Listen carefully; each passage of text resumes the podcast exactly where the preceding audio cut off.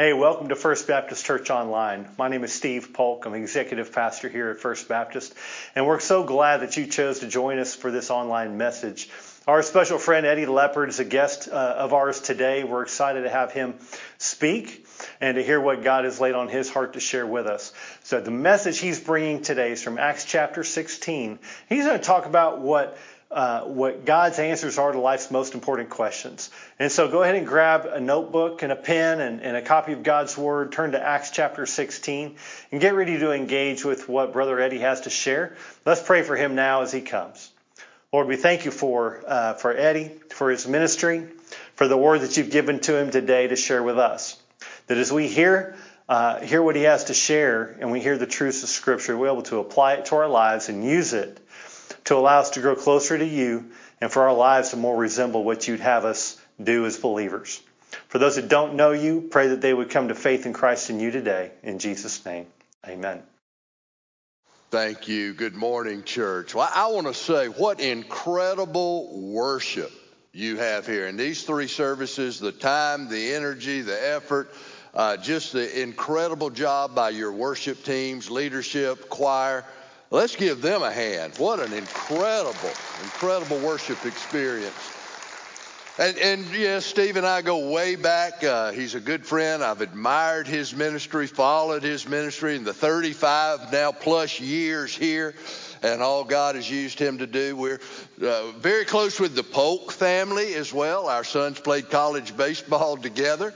And, and to see Jamie again, who spent some time in Greer, and Cole Brandon, who's uh, in the church that I pastored, was out of the church I pastored in Greer for so many years. And great to see him now on this team and in this church. And, and just a privilege to be with you. You know, Steve said after 37 years as a lead pastor, Dawn, my wife, and I have decided led by God to start a ministry to, to families, prioritizing families, Leopard home based ministries, and, and love the opportunities that we had with you all to do a one night marriage seminar. Sometimes we do weekends, and I'm always looking for a place to preach. I love to preach God's word, and it is an honor to stand in for Steve today. If you have your Bibles today, we're in Acts chapter 16. Acts chapter 16. And I want to share with you this morning on the subject God's answer to the world's most important question. God's answer to the world's most important question. Acts chapter 16, I'll begin reading in verse 22 through verse 34. Acts chapter 16, verse 22. And the crowd rose up together against them and the chief magistrates tore their robes off them and proceeded to order them to be beaten with rods. And when they had inflicted many blows upon them, they threw them into prison, commanding the jailer to guard them securely. And he, having received such a command, threw them into the inner prison and fastened their feet in stocks. But about midnight, Paul and Silas were praying and singing hymns of praise to God, and the prisoners were listening to them. And suddenly there came a great earthquake, so that the foundation of the prison house were shaken. And immediately all the doors were opened, and everyone's chains were unfastened. And when the jailer had been roused out of sleep and had seen the prison doors open, he drew his sword, supposing that the prisoners had escaped, was about to kill himself. But Paul cried out with a loud voice, saying, Do yourself no harm, for we are all here. And he called for lights and rushed in, and trembling with fear, he fell down before Paul and Silas. And after he brought them out, he said, Sirs, what must I do to be saved? Verse 31 And they said, Believe in the Lord Jesus, and you shall be saved, you and your household. And they spoke the word of the Lord to him together with all who were in his house. And he took them that very hour of the night and washed their wounds. And immediately he was baptized, he and all his household. And he brought them into his house and set food before them and rejoiced greatly, having believed in God with his whole household. What must I do to be saved? It's the most important question a person can ask. The answer believe in the Lord Jesus, and you will be saved. My prayer this morning is that's a reality in your life. I hope there was a time when you believed in the Lord Jesus. Now, for some of us, we've got to think back a while. But think back. What was that experience like? I, am not saying you need to remember the date or the time, but there had to be a time when you believed in the Lord Jesus. Maybe it was when you were very young. Maybe it was when you were older in life. What was your life like? Maybe it was pretty normal. Normal life and, and the Holy Spirit of God just spoke to your heart convinced you that you were a sinner in need of a Savior, you could not save yourself, and you believed in Jesus. Maybe for others it was more dramatic. It was an emotional Damascus Road kind of experience, and you shed tears. You may have even wept. Both experiences are just as real. What was your life like? The circumstances of your life. You say, well, pretty normal. Everything was fine. Or maybe like me, you would say, I had a Romans 2 4 salvation experience. It was the goodness of God that led me to repentance. When I realized just how good God is. I was a senior in college when I came to know Christ. I've been very successful athletically, academically, uh, great social life, but something was missing. I just didn't have peace. I did not have joy. Any of you see the interview with the Oklahoma softball players? The women's softball team that just won the World Series? Man, what a great interview. It's all over social media. They're praising Jesus. They're giving glory to God. And one of them said, You know, I, I was on the previous team that, that won the World Series, and I, I thought that would make me happy. Yeah, it made me happy, but I didn't have joy. I found out only that kind of joy can come from a relationship with Jesus and Jesus alone. Man, what a great testimony. Uh, that's a little bit of where I was. I realized that all of the blessings in my life came from the hand of God. I said, man, I can serve a God like that. Maybe some of you were at the end of your rope. Maybe some of you hit bottom. Maybe some of you are there now. And it's you're, you're at the end of your rope. Your circumstances are horrible. Your situation is devastating. That's what we see in Acts chapter 16. This man we call the Philippian jailer. The Philippian jailer. He was at the end of his rope. He saw no way out of his circumstances. He saw no path forward. In fact, he was about ready to take his own life. But that's where we see Paul and Silas interceding. Man, it is so great to hear your church coming back from a mission trip, getting ready to go on mission trips. When you read the Old Testament, you read the book of Acts, you see Paul and Silas on mission trips. They're going from place to place, and everywhere they went, two things happened. There would be a revival, but it'd also be a riot. Such was the case in Philippi. They were accused of uh, messing up the business of some men who had a slave girl who was a fortune teller. They cast a demon out of her and said, hmm, that's not going to work. He, he's costing us a profit. So they had Paul and Silas beaten with rods. They were beaten bloodied. Verse 33 said they had open wounds. Then they threw them into a prison more like a, a, dungeon because we see it was in an inner prison. It was a hole in the ground, a dark, deep, damp, rat infested dungeon. Their feet were placed in stocks. Think about that. Cramping, you can't walk it off, you can't stretch it out. And they've been beaten within an inch of their life. Unsanitary conditions, no restrooms, you went where you were. They could have died there. Put yourself in their place. How would you respond? I, have thought about that.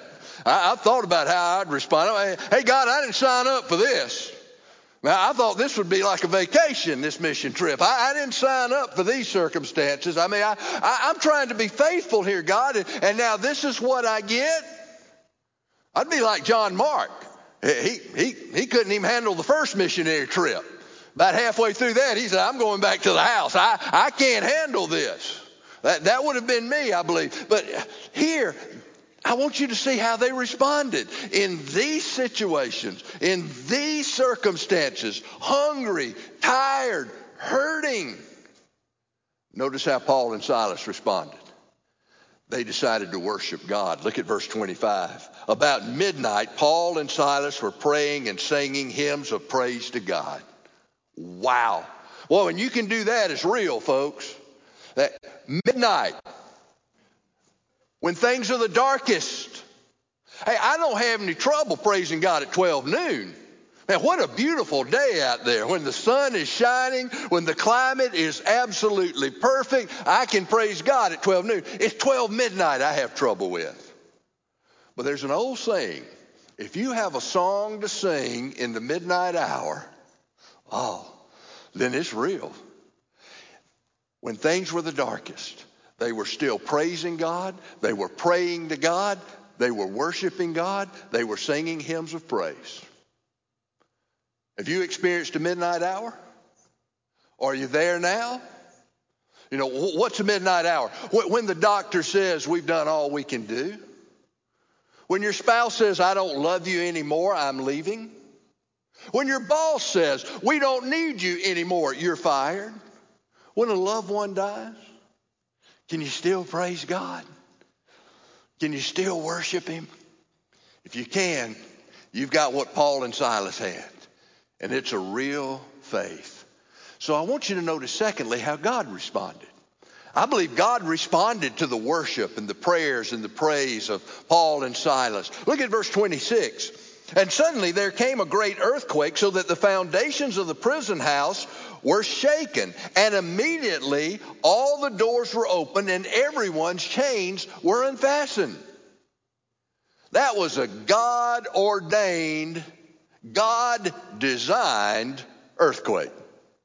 A natural earthquake would have done what? I mean, it, it, was a dungeon. It was a hole in the ground. It, it would have caved in and everybody would have, would have died. Oh, but not here. This, this is a God ordained earthquake. Prison doors were open. Chains were unfastened. Only God can do that. And God is responding to their prayers and to their praise. I wonder had they been criticizing God? I wonder if they had been complaining about their situation, if God would have responded this way. I doubt it. But God responds in a miraculous, supernatural kind of way. Now, how would you have responded? Uh, God, you're a little bit late. God, you could have shown up before I'd gotten beaten. God, you could have been uh, on my schedule. Listen, God's an on time God. He's never late. When he showed up for Lazarus four days after he was dead, he was on time. Oh, he could have prevented his death, but he was going to do something bigger. And here God does something big. He does something miraculous. But what I want us to see today, thirdly, is how this jailer responded to this. Notice how the jailer responded in verse 27. And when the jailer had been roused out of sleep, obviously a heavy sleeper, and had seen the prison doors open, he drew his sword and was about to kill himself. Why?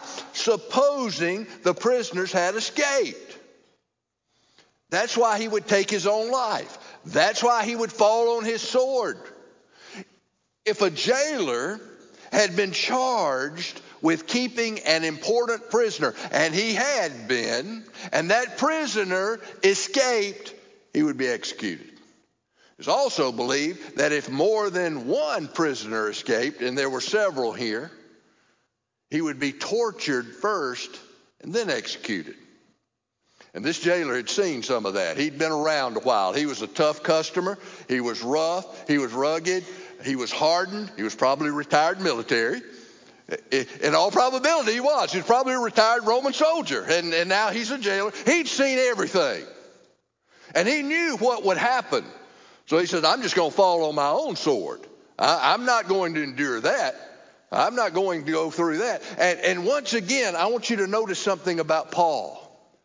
Paul and Silas and the other prisoners are over in the shadows. The doors were open, the chains were unfastened, they were free from their stock, but they had not escaped. They were back in the shadows. And Paul sees this jailer about to fall on his sword. How many of us would have let that jailer take his own life? How many of us would have said, Go ahead, buddy, do yourself in, and we would have stepped over his body and walked out to freedom? He may have been the one who beat them. He was certainly one who mistreated them. Yet Paul cared more about that jailer's salvation than he did his own personal freedom. He cared more about that jailer's soul than his own personal comfort. Oh, it would have been a tragedy for that man to die, but it would have been more tragic for him to die lost and not know Jesus. So Paul stops him. Do yourself no harm. We're all here. And that act of kindness motivated this hard to reach, hardened customer that we would never have witness to to say, What must I do to be saved? What must I do to go to heaven when I die? What must I do to have eternal life? And you know there are a lot of answers to that question, right? A lot of wrong answers. Do you realize that there's some people in this country who believe they're Christian because they're United States citizens? I live in a quote unquote Christian country. Well, that's up for debate, isn't it? I think we're post Christian. But there's some people who believe that. They'll say, hey, I, I, I, I'm citizen of this country. That makes me a Christian because this is a Christian nation. That's like saying, you know, I work in McDonald's. That doesn't make me a hamburger, does it? Or I, I live in a garage. That doesn't make me a car. Even though we live in a quote unquote Christian country, it doesn't make us Christians. Others say, well, I'm Christian because my parents were Christian. My mom and dad were Christian. You know, mom sang in the choir. What an incredible choir you had. I, I, am my dad was a deacon. They were faithful church members. So maybe I, am just, I, I'm somehow, I've inherited my salvation. I mean, you look at this story. I, I mean, you see here, they, uh, he believed and he and his house were all baptized. Listen, they didn't get their salvation on his coattails, they all believe too. But there are people who believe that, that somehow salvation's inherited. Others would say, well, I'm a member of a church. You know, Billy Graham said one time that the largest prospect roll we have is the roll of the church. That, yeah, you can get your name on the roll of the church, doesn't mean your name's on the roll up yonder. You can walk an aisle, fill out a card, pray a prayer, do whatever, and be a church member, still not be saved. Well, I've been baptized. Well, you're baptized because you have been saved, not in order to be saved. Or maybe you're like me. When I was a kid, this is what I thought. I thought there was one of these scales. You, you, you seen those scales that's got the weight on one side and the weight on the other side, and it had my name across the top. I, I thought that was in heaven, and every time I committed a sin, God would put a weight over here. Every time I committed a good deed, He'd put a weight of like measure over here. And when I died, whenever that was, as long as my good deeds outweighed my bad deeds, God would say, Come on into heaven. That's heresy. That's, that's not biblical. That's not true. That's a lie. See, in order to be accepted by God, I, I, I have to be perfect. Anybody here who's never sinned? And even if I had never sinned, I'm still born in sin. I've got a sin nature, so I've got a problem. The answer to the world's most important question, verse 31 believe in the Lord Jesus, and you shall be saved. Believe in the Lord Jesus, not believe and be baptized. You'll want to do that, though. That's your first act of obedience not believe and serve or share my faith or go on mission. You'll want to do that because that's evidence, that's fruit of your salvation. But to be saved, believe in the Lord Jesus. Now, let me say a word about that word, believe. See, we use that word believe today in a very superficial way, right? I believe the lights are on. Uh, you know, I believe this is a table. Uh, intellectual agreement. Have you ever heard it said that some people will miss heaven by 18 inches? Difference between their head and their heart. Romans 10:9 says, if we confess with our mouth the Lord Jesus Christ and believe in our head, uh, believe in our heart, we shall be saved. There's a difference. Well, what does it mean just to believe in my heart? Well, in my head. Well, it just means to believe all about Jesus. You know, the Bible says the demons believe that Jesus is the Son of God. I mean, they believe and tremble. Are they saved? No. They believe who Jesus says he is. They believe all that, but they've never believed in Jesus and on Jesus. I, I believe that chair will hold me up. I believe it intellectually. It'll hold, I know I'm overweight, but I really believe that chair will hold me up. Is that chair holding me up? No. What must I do for it to hold me up? I must commit myself to it. I must sit in it. That's what believe means in the Bible. That's what it means to believe in your heart. It literally means to lean upon with all of your being, with all of your weight. You see the difference between believing in your head and believing in your heart? It's that which you're committed to. Years ago in the 1850s, there was a French acrobat by the name of Blondin. Blondin came to the United States, made a, a lot of money, a lot of publicity by walking across Niagara Falls on a tightrope. He did this for years, and people would show up. And finally, though, the crowds dwindled a little bit because, you know, it became routine just walking across Niagara Falls on a tightrope. So, as the story goes, in, 19, in 1859, he, uh, he walked across the tightrope and then he asked for volunteers.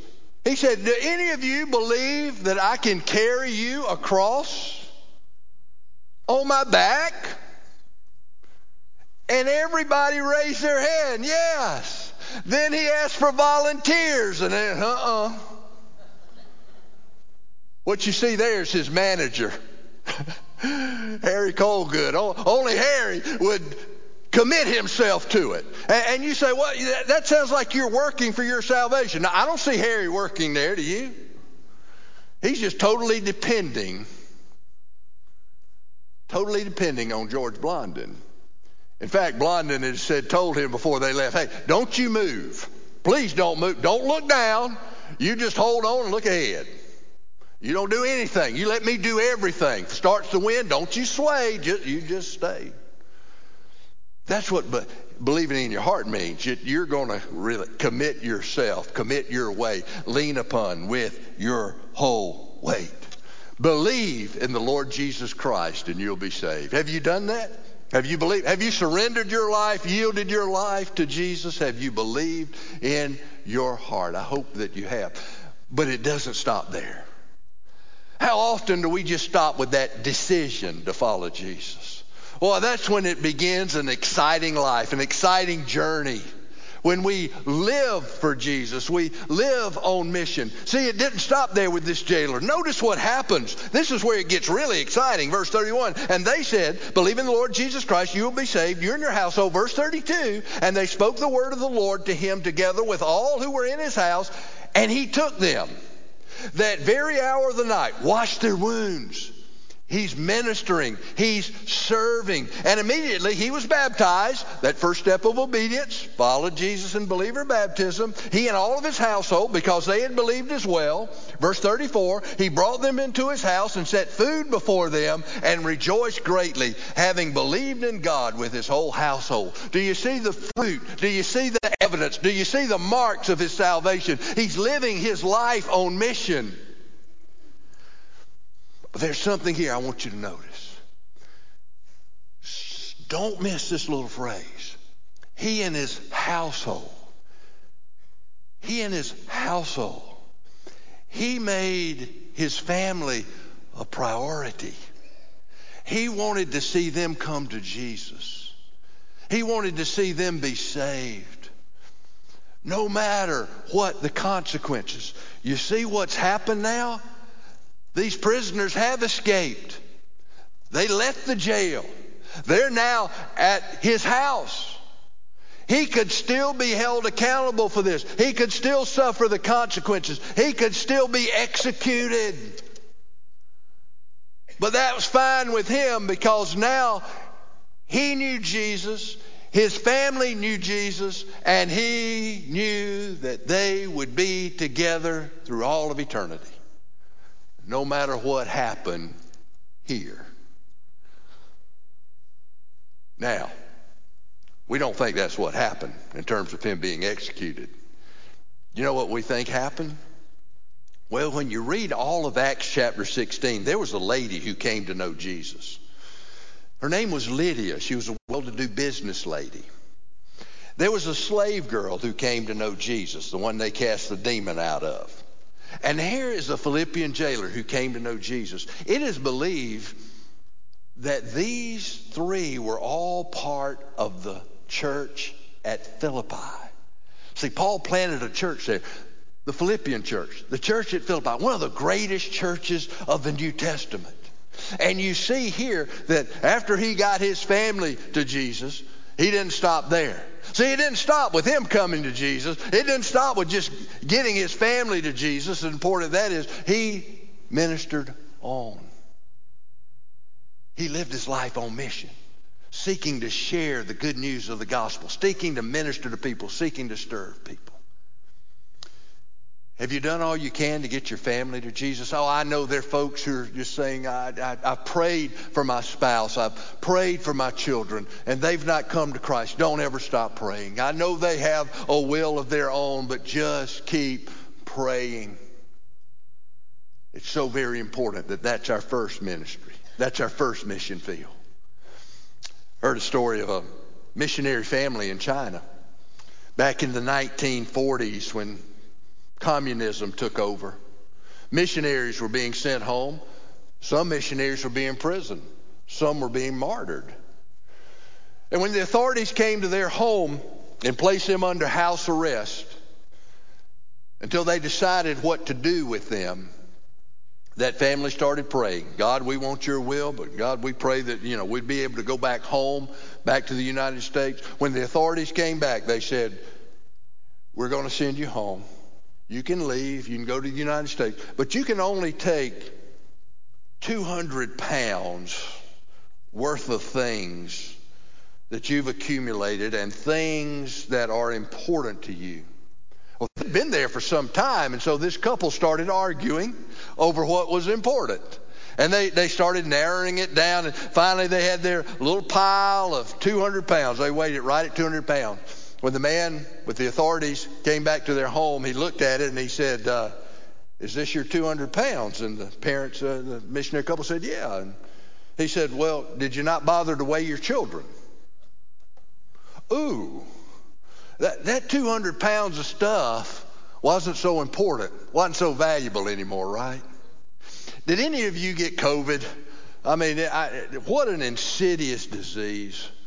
I, I, mean, I don't know if it was created in a lab somewhere or not, but I, I know it's of the devil. It's just got to be. It separates, it's cruel, and, and some of you lost loved ones. Uh, I know people responded to it differently, but it put me in the hospital. In fact, about day two in the hospital, the doctor came in and he said, This doesn't look good. We've got a challenge here, but we will do all that we can do. And that, that just doesn't sound very positive, does it? And, I began to think and I began to pray about what was really important in my life. And I, thought about a lot of things. I, I, serving as president of the South Carolina Convention, pastoring really good churches or writing a book or being a college athlete and all those things. And none of that meant anything, really. What was most important to me is that my wife and my children know Jesus, love Jesus, serve Jesus. That's what motivated really me to leave the pastorate and my wife and I to start this ministry to families. We just believe families should be a priority and marriage should be a, a priority. That must have been how this jailer felt. He got his family, Jesus. And I, I remember laying in that hospital and said, okay, God, I hope you've got some more for me. And, and but I, hey, if not, I know I'll be with you and I know I'll see my family again one day. But it didn't stop there for this man. He started ministering to those he came in contact with, those who led him to Christ and ministered to them and served them. And then we believe with others started that church in Philippi that would become a great mission minded, giving, Jesus sending, Jesus loving church. Reason I believe that is Paul concludes his letter to the church at Philippi. It's called the book of Philippians, the letter to the church at Philippi. In Philippians chapter 4, verse 15, Paul says this, And you yourselves also know, Philippians, that at the first preaching of the gospel, after I departed from Macedonia, no church shared with me in the matter of giving and receiving, but you alone. For even in Thessalonica, you sent a gift more than once for my needs.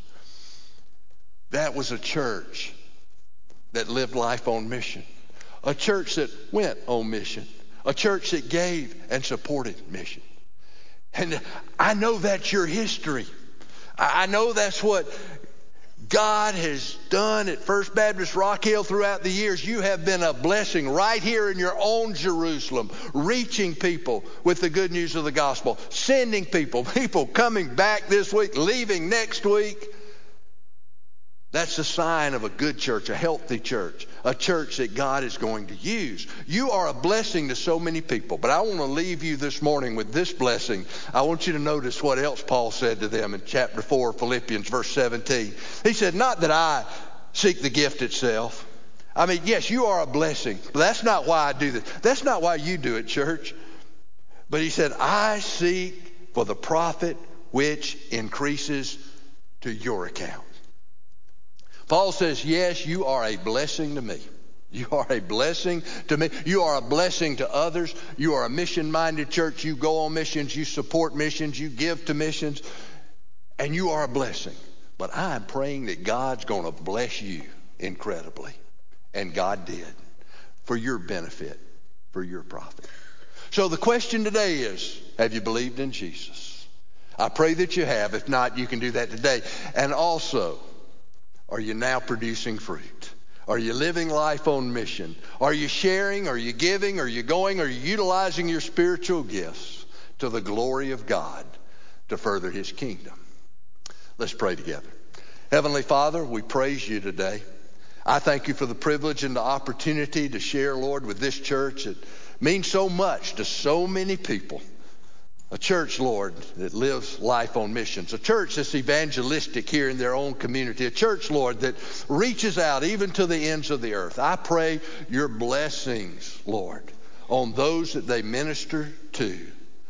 And even more than that, Lord, I pray you would return that blessing to this church and continue to use her in a powerful, powerful way. Lord, I pray today for folks who might need to trust in Jesus, that they might believe in their heart that Jesus is the Son of God, and that they trust him as their personal Lord and Savior. In Jesus' name, amen. Pastors will be at the front as we worship together, as we have a time of invitation. It's a time that you can respond to trust in Jesus, to believe in him. It's your opportunity.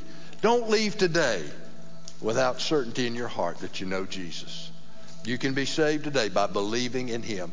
Maybe today you need to recommit your life. You're you know that time. You've believed in Jesus. You're a Christian. You're a believer. But maybe today you say, ah, I need to recommit, rededicate my life. I need to start new, start fresh. I, I need to produce that fruit.